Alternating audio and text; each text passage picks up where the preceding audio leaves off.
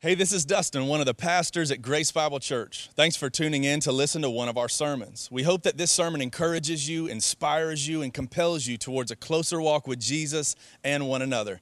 If you would like to learn more about Grace Bible Church, contact us or partner with us financially, you can connect with us at www.gbc.life. Welcome to our church family. We hope that you enjoy the message. Now, as you are flipping over to Acts chapter 2, uh, I do want to say thank you, worship team, for leading us in worship this morning, for the hard work y'all put in, for the production team that helps pull these things off seamlessly week after week. The production team is trying to balance two churches at once. They've got the in person church and they've got the online church. And a lot of the stuff they have to do uh, for the live environment, they also have to do for the online environment. So thank you to the production team and all of the volunteers that make it possible. Uh, welcome to the online folks, Facebook. If you're on Facebook, hit the share button. If you're on YouTube, hit the subscribe button. If you're watching on the website or later on in the week on the podcast, thank you for joining us as we continue this conversation through God's Word. Um, we decided instead of during the 21 days of fasting to do, usually we'll do like a three week series that's really focused on that. But this year, since our 21 days theme is Abide, Living, Sent, um, we thought, you know, we're going to be in the book of Acts. Why don't we just take our time through the whole book of Acts together, going back to look at the Word of God and how God, when He arrived through the power of His Holy Spirit to live in the lives and indwell in the lives of believers, like how God really changed the world. Um, and the landscape of the world in the lives of those believers. Many, many people came to know and worship and love and surrender to Jesus um, throughout those first several centuries, even though they were under extraordinary attack and persecution and their life was being threatened by the faith that they had in Jesus, the numbers continued to grow and explode. And it was because of the power of the Holy Spirit at work in his people. And so we wanted to have a look at this as a 21st century church to be reminded that the same spirit and that same power dwells in us. Like that this wasn't a one time offering for the people of God back in ancient of days to get the whole thing called Christianity kicked off and off the ground.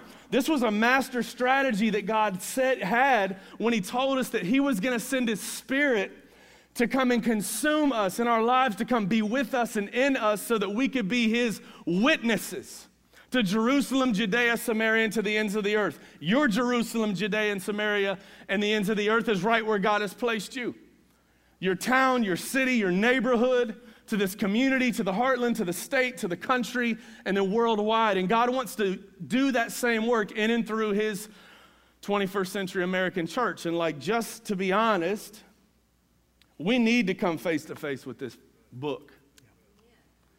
The American church, in particular, has gone off the rails. And why God is sending missionaries throughout the world to transform the people of the world through the message of the gospel, I'm going to pray that God sends missionaries to the United States Christian church. Because let's be honest, like we've learned how to play church, but we've forgotten what it is to be the church. Yeah. There are many, many of us darken the doors week after week. We have great attendance records, but we know not the King of glory. We have not been transformed by the power of the Holy Spirit in our lives. We're going through the motions and call it church and think that we know God. My fear is that just as in the days of Jesus, when Jesus said, There are many who are going to stand before the King of glory and say, Lord, Lord, we prophesied in your name. We hosted small groups for you. We had perfect church attendance. We gave to your missionaries, and the Lord's going to say, Depart from me, I never knew you. The walk of Christianity is about a relationship with God, not a certain pattern of rhythms that we model in our life that looks like Christianity. That's not Christianity, that's churchianity. We want transformed lives to come to know the power of Jesus, to join him in his kingdom mission. And yeah, we're going to gather and we're going to encourage one another. We're going to celebrate God together. And we're going to do churchy things because that's what helps fan the flame of the work of God in our heart. But that is not the relationship with God. Don't, don't miss it this morning. Mm. Don't miss it. Yeah. We had a little bit of a heart to heart last week. I didn't preach a sermon, we just had a family conversation. And we talked about. We talked about um, just how important it is that we are reminded of our central kingdom call to be witnesses for the kingdom of God. And just playing church is not something we're going to do anymore. We're not going to be another country club Christian gathering like there is all over the United States. We're going to be a church that is on mission, that has a fervor and a zeal for the Word of God and a zeal for the world around us. Yeah. And a longing to see them come to know the Savior that has rescued us. Now, as we continue our conversation this morning, we arrive at Acts chapter 2, where God answers the promise of sending His Holy Spirit. We're going to get to take a close look at what that looked like for them in that culture, and then we'll talk a little bit about what that's going to look like for us in our culture. And so, if you made it to Acts chapter 2, we're in verse 1, and it says, When the day of Pentecost arrived, say Pentecost. Now, a lot of times in our culture, when we hear the word Pentecost, we think of like Pentecostal, or we think of like Pentecost as like this moment in history where the Holy Spirit came upon people and they began to speak in other languages. Just know, like, this was not the first Pentecost. Pentecost was a regular rhythm of the people of God for centuries since the days of Exodus, since the days of the movie The Prince of Egypt. All right, let me put that in street talk. All right since the days that God rescued Israel out of hundreds of years of captivity in Egypt. Remember when he, he told them that they would have to slaughter lambs, put the blood over the door so that the Holy Spirit would pass over their house? And of course, the people of God did that, and the people of Egypt did not. So that's when, that's when the Lord, of the many plagues, there was the plague of the firstborn, took their firstborn child to show that he was God and that Pharaoh was not. And so God set the people free. Finally, Pharaoh let the people go. Well, 50 days after Passover, which they started, we celebrated for centuries, 50 days after that Passover, we got to what they called Pentecost, which is when, historically speaking, you get up to Exodus 19 and 20, when God Himself, like, descended upon Mount Sinai. We call this the Shekinah glory of God. Like you could see it, you could hear it, you could feel it, you could smell it, you could probably taste it. God had descended upon Mount Sinai, and he calls Moses up because he was going to give Moses the Ten Commandments. And that happened on Pentecost. Now, for centuries and centuries to come, after that, the people of God would gather around what we call Easter to celebrate Passover. And then 50 days later, they would gather again to celebrate Pentecost, which is just a reminder of the faithfulness of God, the gift of His law to the people, and a reminder as a people to adhere to the law of God until this day happened. They were gathering like they always did to celebrate Pentecost, a reminder of the law of God and his gift to bring order to his people for the sake of their salvation. And God threw them a curveball like they weren't expecting. God showed up again. And this is how it happened. When the day of Pentecost arrived, they were all together in one place, about 120 of the followers of Jesus. You can read about that in chapter 1. Suddenly there came like the sound of a mighty rushing wind. How cool would that be? I'd like to hear what that sounds like the sound of a mighty rushing wind, and it filled the entire house where they were sitting. And divided tongues as a fire. So, just like fire as the metaphor to explain how, like, these variety of languages just started to come upon these people that were sitting in the room. These divided tongues as a fire appeared to them and rested on each one of those people and they were all filled with the Holy Spirit, and they began to speak in other tongues or other languages as the Spirit gave them utterance. Now there were dwelling in Jerusalem Jews, devout men from every nation under heaven. Remember, they were coming to observe Pentecost. And at the sound, the multitude came together. They heard the mighty rushing wind. They heard a smattering of a bunch of languages declaring the glory of God. So the people started coming together to get close to see what in the world was happening. They came together and they were bewildered. Imagine the, the shock the awe, they were stunned because each one of the people that had gathered was hearing them, the apostles, the disciples, in his own language. To the point where they were amazed and astonished, saying, like, are not all these people Galileans? And how is it that we hear each one of us in his own language? Is a mighty picture of God showing up to do what only he can do It's a room full of Galilean people that started speaking. You can read between verses 9, 10, and 11, just a variety of the languages that they started speaking, just like that, because the Holy Spirit came upon them. No education necessary, no Rosetta Stone necessary. The Spirit of God showed up, and boom, they started talking every known language in the world so that the world could hear them. Now, some scholars would say that the apostles began to speak in all those different languages. Others would say that, well, the scripture says they heard it in their own languages, so maybe they were speaking Galilean, but the Spirit was like a veil and kind of translated into other languages before it hits their ears. Either way, this God sized stuff right here, folks. Amen. The same Spirit of God that is still alive in us today, the same Spirit of God that seeks to declare to speak the language of every listener today. That's actually one of my prayers every time I walk up here, is that God would speak the language of the listener. Yeah. And while He may have me say in English and you may be hearing English, like, I don't know what the Spirit of God says to your hearts. I have people say all the time, like, oh, well, you said this in your sermon, and God really like convicted me about that. I'm like, I never really said that in my sermon. I'm gonna be honest with you.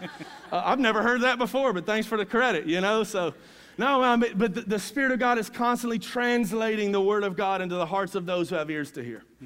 And sometimes, yes, sometimes it happens in like other known languages, which is powerful and it's awesome that we get to see this right here. Let me just give you a snapshot, kind of from the history of the people of God, of like this moment, what all this fulfilled in, in what God had promised to his people for generations. This, this was such a powerful declaration of the power of God that he was here with us, that he was shifting gears for the sake of reaching the world, that he showed up in this way, and the expectation was that everybody that was watching on was going to raise their eyebrow and say, Wow, Jesus really is King, and wow, that Holy Spirit really is God.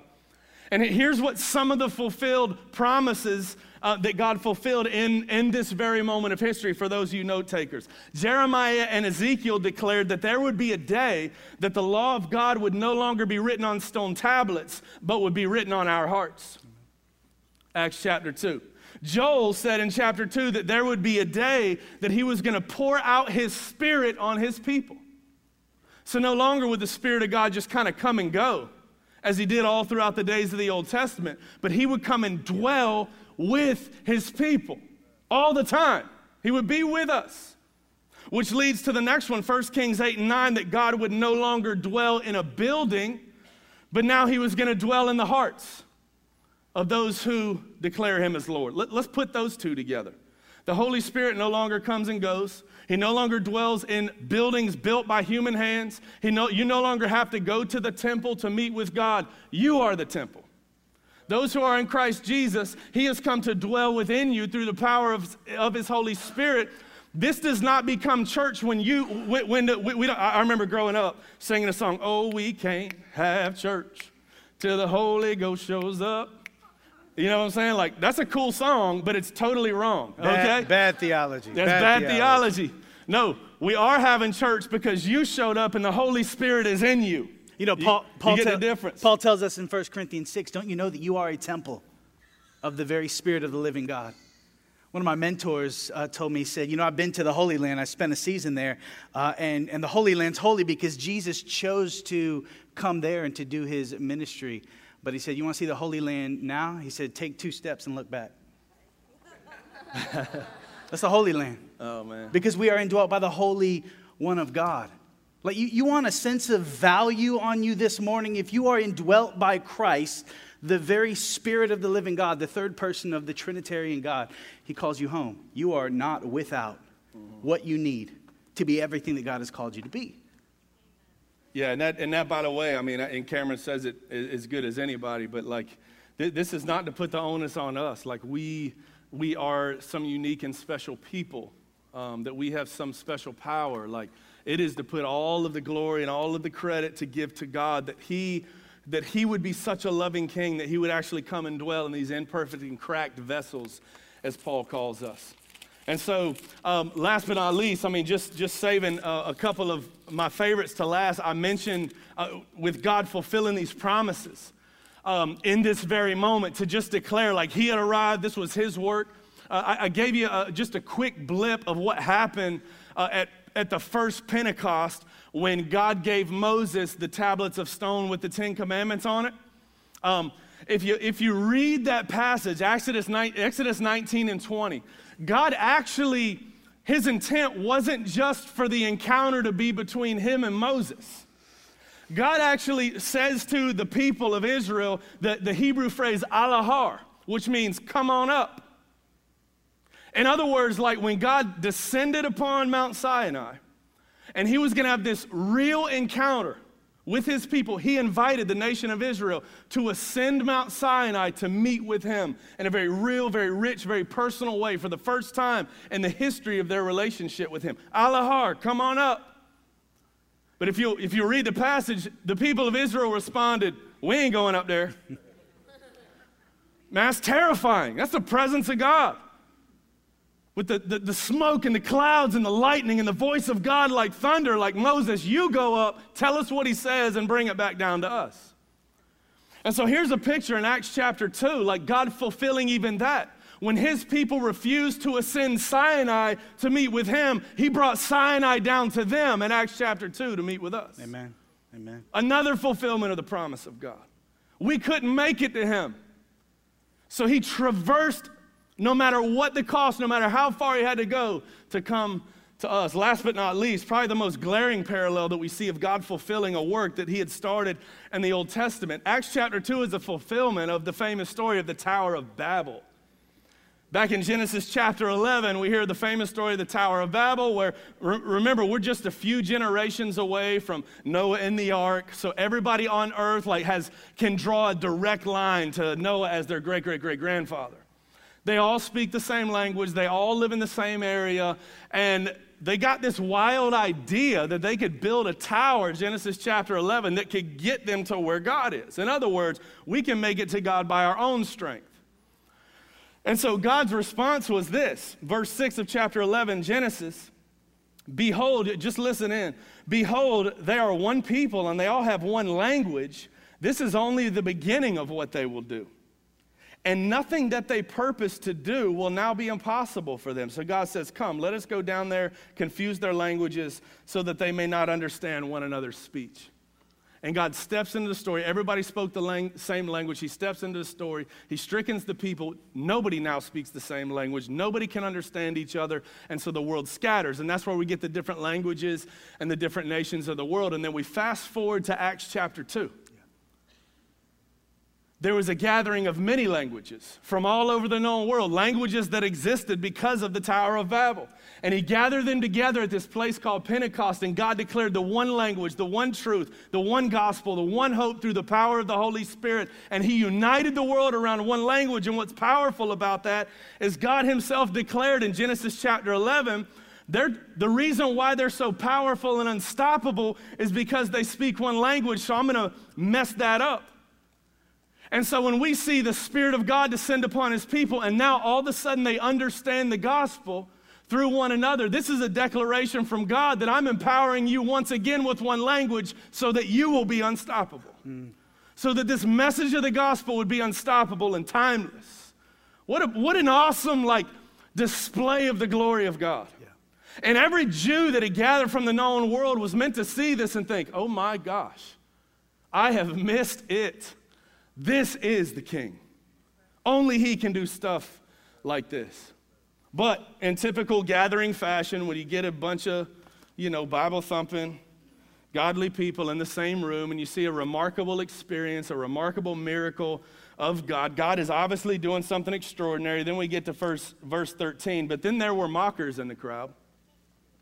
There are even people that gathered who believed in God, who believed in the work of God, but yet they mocked and they looked at the apostles who were now speaking a variety of different languages and said, Ah, they must be filled with new wine. Them boys drunk.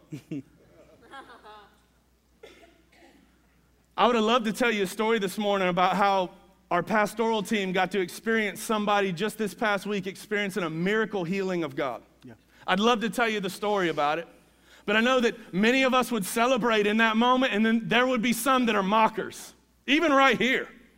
Some people that are just so haughty, think that they know God better than everybody else, that they would actually criticize an evident work of God that's right in front of their face. And this was, this was the enemy's way in to try to snuff out what God was launching right in this moment.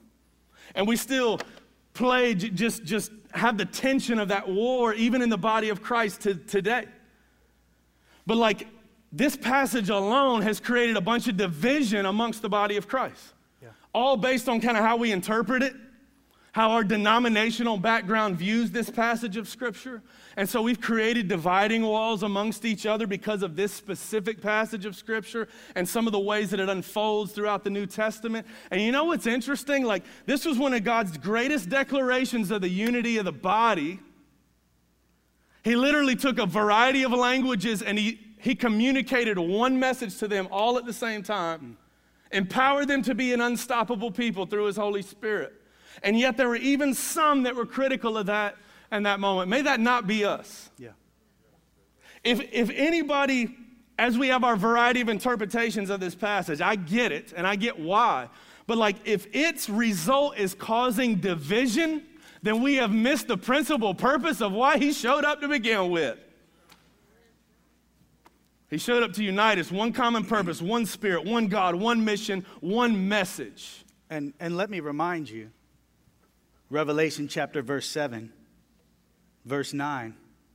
And after this, John, I looked, and behold, a great multitude that no one could number from every nation and every tribe and every people and all languages standing before the throne, crying out with one loud voice Salvation belongs to our God and to the Lamb who sits on the throne. That, that's where we're going. God takes the multiplicity of language, turns it into a judgment restores it for the mission. And it's going to end up in singing the praises and the glory of the Lamb. And we've been called into this mission, into this work here and now. Powerful picture. And so Peter steps up to speak now. This is going to be your homework for today. I told you as we're going through the book of Acts, we want to be able to hit every word, but we're going to try to hit like all the major themes and major sections as we go. Um, this afternoon, I hope you'll take some time to read Peter's sermon um, that he stands up and preaches. This is also a fulfillment of a promise of God. Jesus told the apostles that he looked at Peter, and he says, I'm going to name you Peter, which means rock, and upon this rock I'm going to build my church, and the gates of hell will not stand against it. This was after some major failure in Peter's life, and here Peter is preaching the first New Testament sermon of the New Testament church, and God launches it from Peter, old knuckleheaded Peter. Mm this is a fulfillment of that too. Peter preaches this word. He talks of the, the work of Jesus. Jason read some of it during the, the worship set. He quotes Joel, he quotes David, like he's speaking the language of his audience so that they understand, like, this is God. This is the promised Messiah. This is Him arriving on earth to come and rescue us. And He's inviting us into the rescue mission. Like, this is it and as they witness and behold the work of God, and as he preaches about the glory of God, here's the response of the people in verse 37. Now, when they heard these things about the death, burial, and resurrection of Jesus Christ, whom they were obviously guilty for sending him to the cross, when they heard these words, they were cut to the heart. And they said to Peter and the rest of the apostles, Brothers, then what shall we do? I mean, like, what's the right response to this moment? We've heard about the glory of God. We've witnessed his power. Like, what's our right response in this moment? And Peter says to them, Well, there's only one right response to that. Repent and be baptized, every one of you, in the name of Jesus Christ for the forgiveness of your sins, and you will receive the gift of the Holy Spirit. For the, this promise is for you, verse 39, and for your children, and even for those who are far off. Like, I wonder how many of y'all feel like you're far off this morning. That promise is for you too. And with many other words, he bore witness and continued to exhort them and encourage them and challenge them, saying, Hey, listen, Grace Bible, save yourselves from this crooked generation. So those who received his word were baptized, and those who were added that day were about 3,000 souls.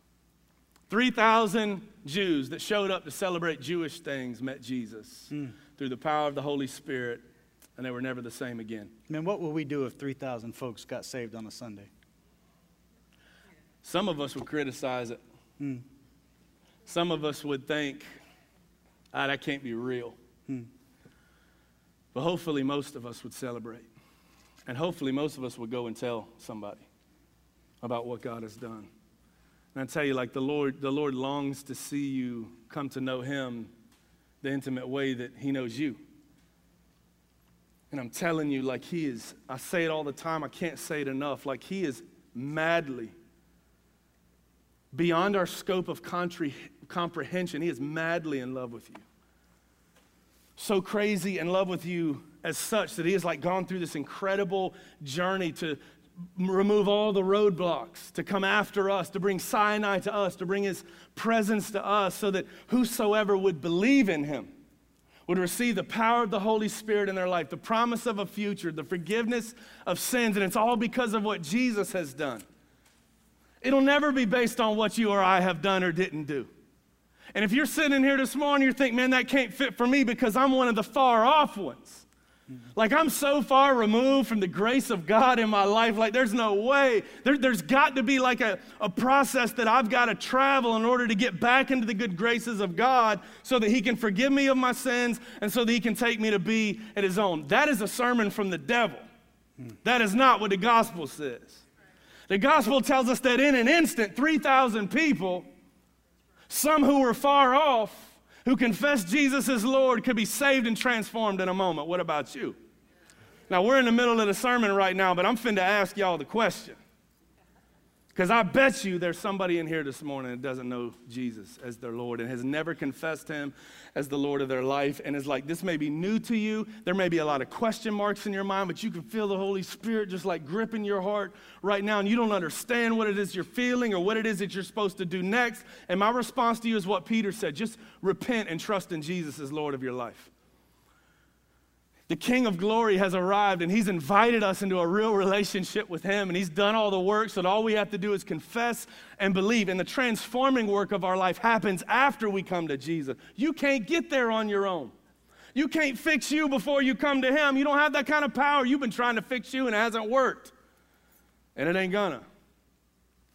When you come to the King of glory and the Holy Spirit comes upon you and in you, it's amazing what he can do. He can make far off ones missionaries for the King. Yeah. He can really turn you into who He has created you to be. And it starts with a simple acknowledgement and confession that He is God and you are not, that King Jesus is the only one who saves. But do you know that? Do you believe that this morning? I want you to bow your heads for just a second because we had a lady in the last service that confessed Jesus as the Lord of her life for the first time. And I want to see if there's anybody in here in this service that has not yet confessed Jesus as the Lord of their life, but you believe in his words and work. You believe that he died on the cross so that you could be forgiven of your sins. You believe that God raised him from the dead. The scripture tells us in Romans 10 9 and 10 that if you confess with your mouth that Jesus is Lord and believe in your heart that God raised him from the dead, then you shall be saved forgiven for your sins, set free, and dwelt by the Holy Spirit. I'm telling you, like when the Holy Spirit comes to live within you, it is going to look all different kinds of ways for all different kinds of us. There is no one way that it looks like when He shows up. But let me tell you, He promised to show up, and He is going to show up in your life to dwell in you once and for all, for all time. And is there anybody in here this morning that has not yet trusted Jesus as the Lord of your life? I'm not going to drag you down here to the front, but I would ask that you raise your hand for just a second because I'd love to connect with you after the service. So I'm going to just take this moment, then we're going to get back into the sermon. No keyboards, no emotional music, just you and the Lord. I get no extra credit. This is about you and your right now relationship with God and your all of eternity relationship with God. And let me ask you, like, do you know Him? And have you given your life to Him? If you have not, I, I just, I, I, I beg you to raise your hand as an acknowledgement of surrender to Him this morning. You'll be joining another wonderful woman in our last service that did that. I'll take just a moment. Just slip your hand long enough for us to see you. We'd love to connect with you after the service. Go ahead. I see you. God bless you. Anybody else? I see you. God bless you. Anybody else?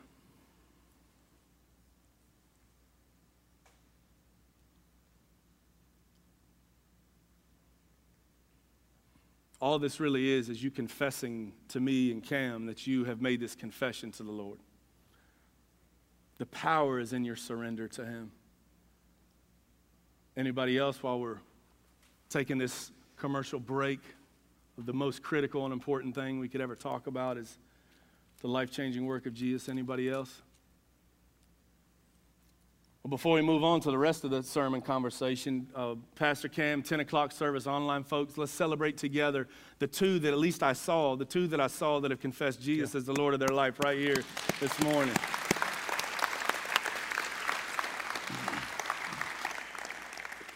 Amen. Amen. That means, uh, that means the rest of you, this next passage is for you, oh Christ followers. Uh, because it's interesting 3,000 brand new baby Christians come to faith and they waste no time at all establishing some rhythms, some practices. Let's call them the basics. Because they did not want to miss what God wanted to do in them and through them. They didn't want the fire that God had birthed in their hearts to grow cold and stale. And they definitely didn't want the mission that God had begun to take a backseat to their own convenience and their comfort. And so we read that they were devoted. Verse 42, read with me. And they were devoted to what? Four practices, four behaviors, the basics. Devoted themselves to the apostles' teaching and the fellowship, to the breaking of bread and the prayers. And what happened when they were devoted to these things? Verse 43 and all came upon every soul. Say every soul. Every soul. That's everybody. Everybody that was seeing and experiencing this, both insiders and outsiders in the family of God, and those who were still curious and watching from the outside. And many wonders and signs were being done through the apostles, and all who believed were together and had all things in common. And they were, uh oh, they were selling their possessions and belongings and distributing the proceeds to all as any had need. And day by day, attending the temple, they went to large group, and breaking bread in their homes, they went to small groups, and they received their food with glad and generous hearts, praising God and having favor with all the people. And the Lord added to their number day by day those who were being saved. If we read this in the Greek, here's how verse 42 would read And they were continually devoting themselves to these things. Begs the question what are we? What are we continually devoting ourselves to? Netflix? I am crushing a series right now. Like, I'm not even sleeping right now, and I'm convicted about that. Not enough to stop, but y'all pray for me. but what are we devoted to? Our, our, our backswing?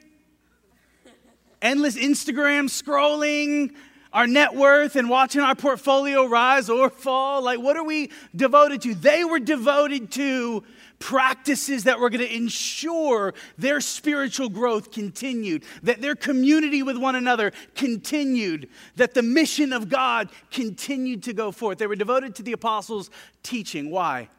Because Jesus elevated the Word of God. And the apostles elevated the word of God. You remember Jesus when he was in the when he was in the wilderness being tempted by Satan? And Satan said, Hey, I know you're hungry. I know you're hungry.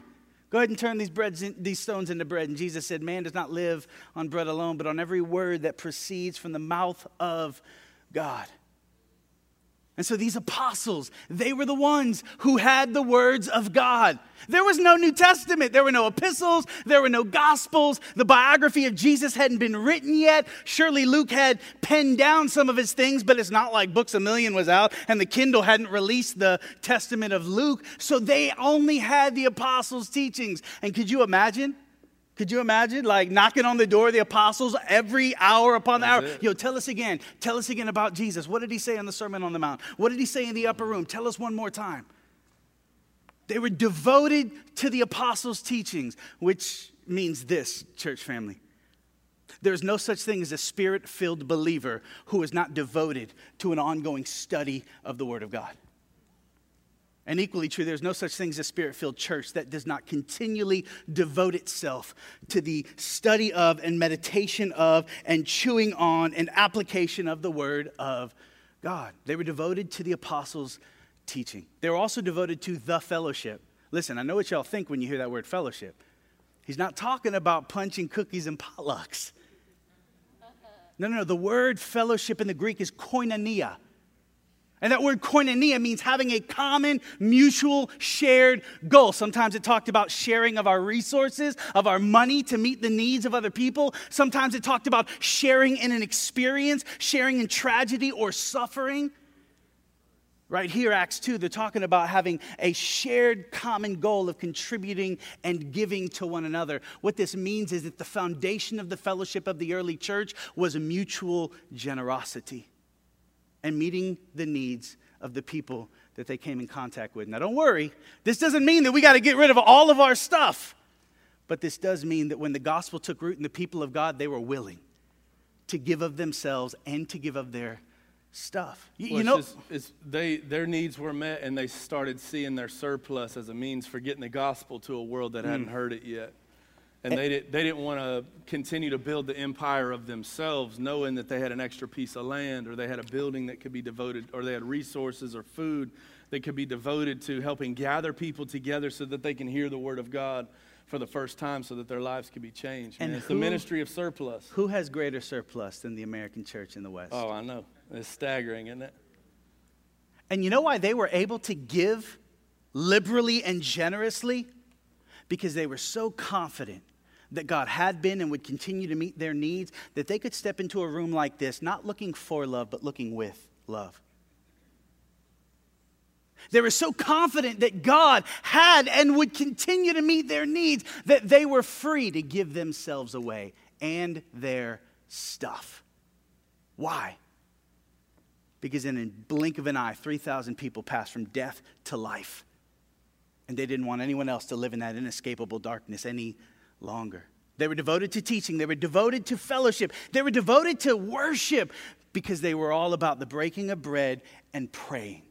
The, breaking of bread means that they ate dinner together. They ate meals together. And those meals, more times often than not, also had the Lord's Supper and communion. Why? Because they understood that they never, ever, ever wanted to forget the broken body and the poured out blood of Jesus Christ. And so they celebrated the Lord's table together. They were devoted to one another, both in the temple and going from home to home. And they were devoted to the prayers. They prayed everywhere. They prayed when they came to church and when they left church. They prayed on the road. They prayed before they heard a sermon. They prayed while they were listening to a sermon. They prayed over sick people and over dead people. And they were praying over all of the needs that they had and the persecution that was mounting. Here's the deal church, a church that prays together is a church that is growing in maturity. And we must pray together. We must break bread together. We, we told you guys this before. We even had a sermon series dedicated to the gospel around the table. I know that not all of you feel like you have the gift of evangelism. Do you all have a dinner table? It's one of the most compelling tools for the ministry of evangelism that you have.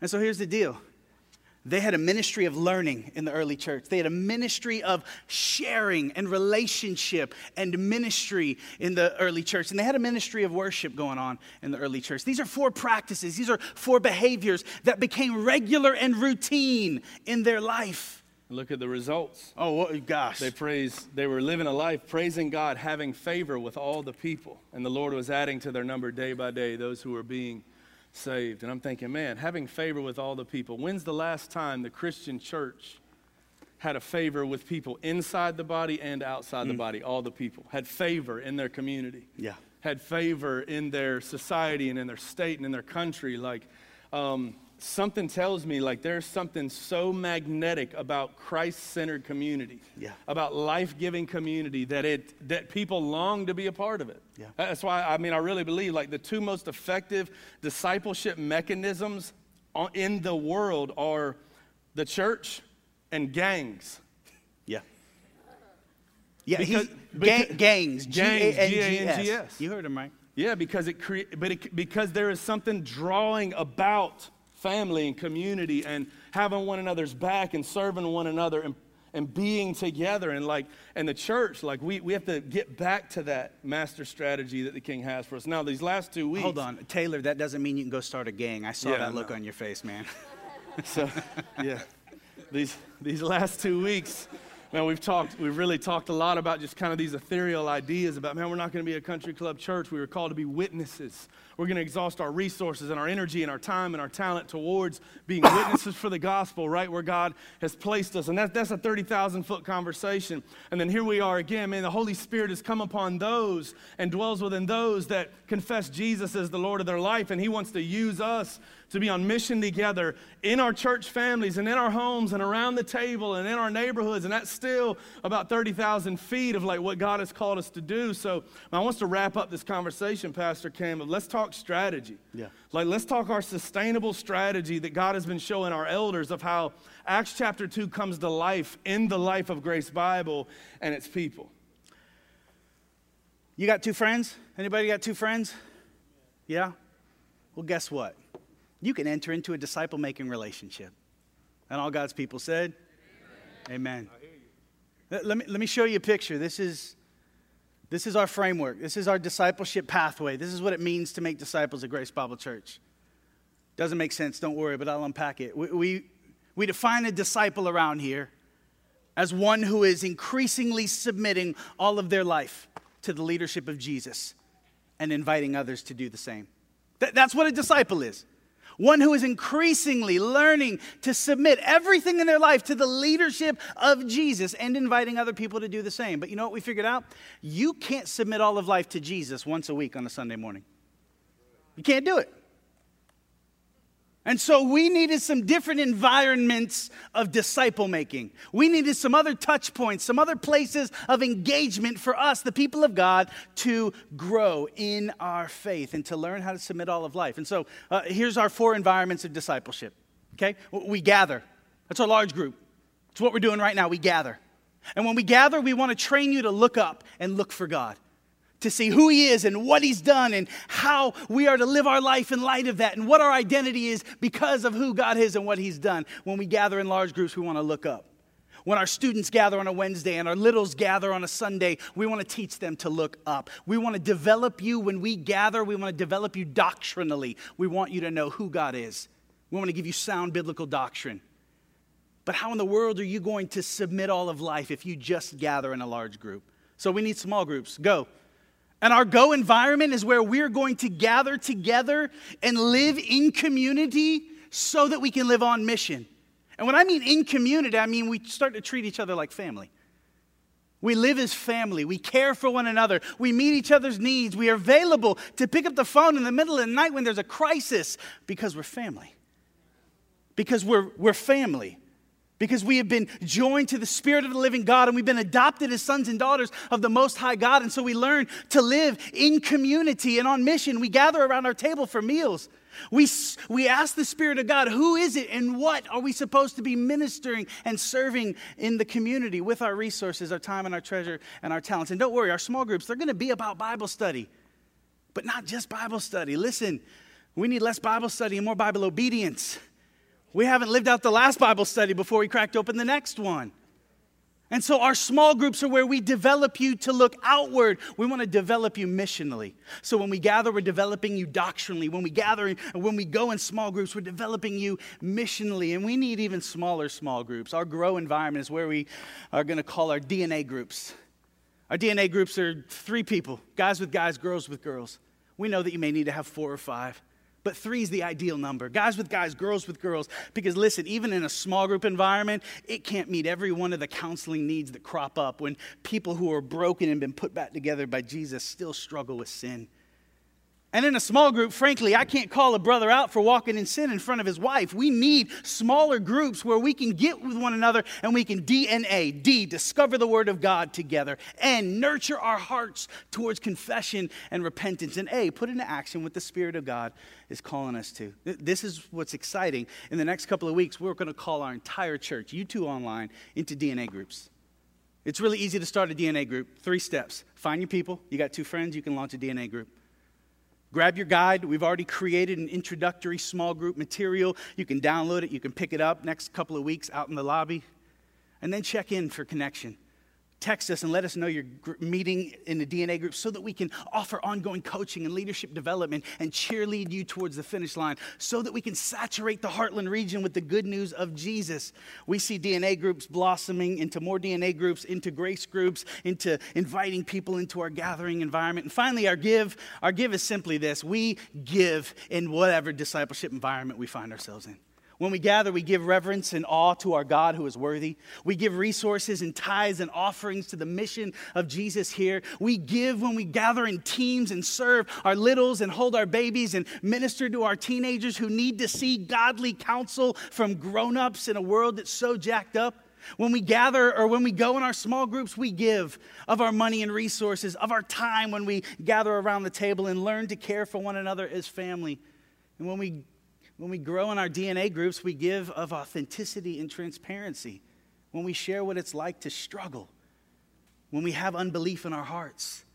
Giving is part of being a part of the body of Christ because we serve a giving Savior who held back nothing to redeem us from death. And so, what we're talking about is learning to be fully formed disciples of Jesus that join him in his kingdom mission. And don't be intimidated. We're not going to try to call you to be on chapter 20 when your life's on chapter 1. Yeah. When your life with Jesus on chapter 1. We want to we want to learn how to start moving from chapter 1 to chapter 2 and continue to grow in our relationship with Jesus and one another. That's our mission here. To lead people into a growing relationship with Jesus Christ and with one another. This is the way that the Lord has given our elder team. And today, again, we're talking about it kind of in theory, planting seeds. We've been developing this for the last couple of years. We'll start putting wheels on that bus come about February, but we'll talk a little bit more about it in detail and how practically that can flesh out in your everyday, ordinary lives where God already has you. In the meantime, groups at gbc.life. Shoot me an email. If you got questions, let's talk. Groups at gbc.life. If you want to launch a small group, if you want to host it, Talk to me. Let's keep this conversation going. We believe that God is going to use you to bring about the world changing work of saturating the heartland with the good news of Jesus. Let me pray. Father, thank you for your goodness to us and your goodness through us in these days. Lord, we hear the mission. We know that you have equipped us with your spirit. Now, Father, convince us that we can do this because greater is he that's in us than he that's in the world. It's in Jesus' name we pray. Amen.